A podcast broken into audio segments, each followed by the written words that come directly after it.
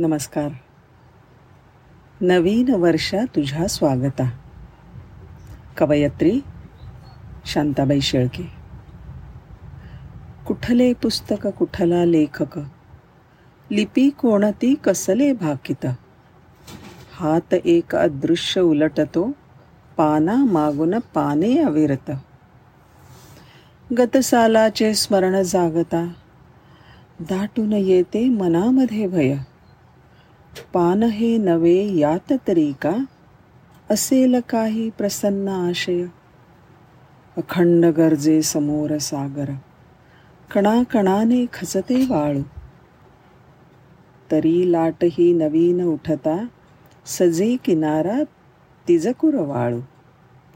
स्वतः स्वतःला देत दिलासा पुसते डोळे हसता हसता. उभी इथे मी पसरून बाहू नवीन वर्षात तुझ्या स्वागता शांताबाईंनी किती सुंदर नवीन वर्षाचं स्वागत लिहिलं आहे हे शांताबाईंविषयी थोडीशी माहिती करून घेऊया.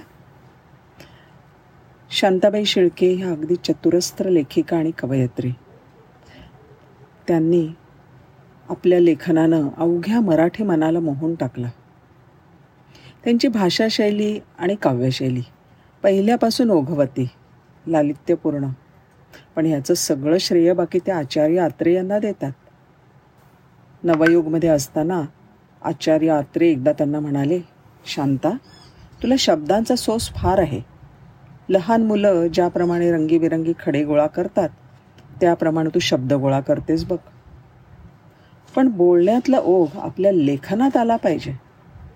आत्र्यांचं हे वाक्य त्यांनी लक्षात ठेवलं आणि आपली संस्कृत प्रचूर भाषाशैली बदलली. शांता शेळकेंनी साधेपणा आयुष्यभर जपला. निसर्गाविषयी मात्र त्यांना विलक्षण ओढ होती. निसर्गाच्या सान्निध्यात त्या तहानभूक विसरून तासन तास बसत.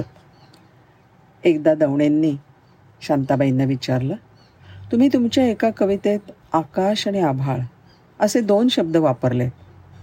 दोन्हीचा अर्थ पाहायला गेलं तर एकच आहे. मग असे दोन वेगळे शब्द का? ह्या प्रश्नाला शांताबाईंनी किती सुंदर उत्तर दिलंय पहा.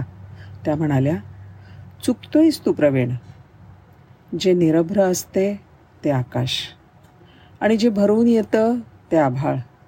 आणि म्हणूनच त्या निसर्गाच्या त्या परमात्म्याच्या कृपेला त्याच्या मायेला आकाश माया नाही तर आभाळ माया म्हणतात. धन्यवाद.